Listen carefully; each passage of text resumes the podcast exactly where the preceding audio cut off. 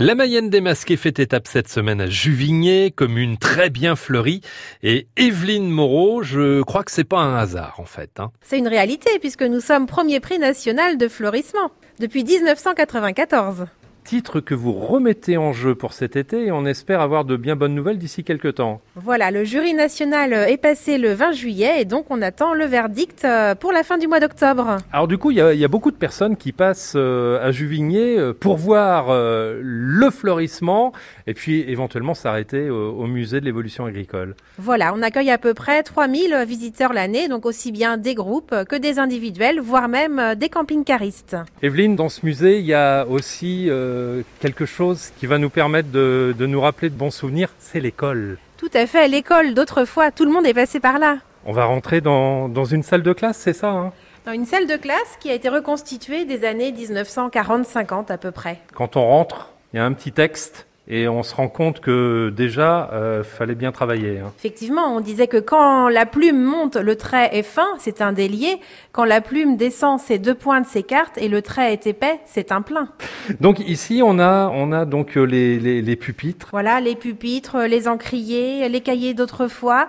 On a même un règlement qui est affiché qu'on a retrouvé euh, de l'époque, qui disait qu'il était défendu de cracher à terre, de mouiller les doigts dans sa bouche pour tourner les pages des livres et des cahiers, introduire dans son oreille le bout d'un porte-plume ou d'un crayon, enfin différentes anecdotes de l'époque qu'on peut retrouver euh, dans cette salle de classe. La carte de la Mayenne, avec euh, là on voit bien euh, Nord-Mayenne et Sud-Mayenne. Hein. Tout à fait.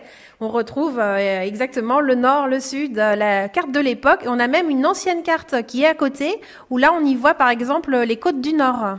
Alors c'est vrai que les visiteurs et notamment les personnes euh, âgées adorent le musée puisqu'ils s'y retrouvent dans beaucoup de choses. Hein. Ce sont des, des événements qu'ils ont vécus, des pièces qui leur parlent. Euh.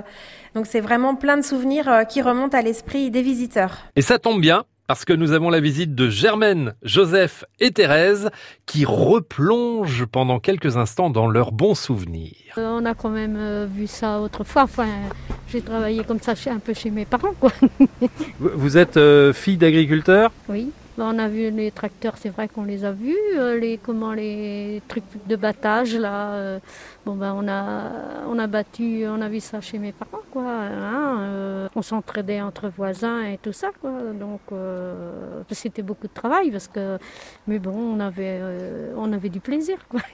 On s'amusait bien, on avait du boulot, mais après le boulot, on va boler. L'essentiel, c'est toujours la bolée à la fin. J'étais dans une ferme. Euh, j'étais à partir de 14 ans. C'était en Mayenne? Euh, C'était l'air de Maine. Ah bah juste à côté, en fait. Oui, oui, oui. Des souvenirs, des découvertes du monde agricole d'antan, c'est à découvrir au musée de l'évolution agricole à Juvigné.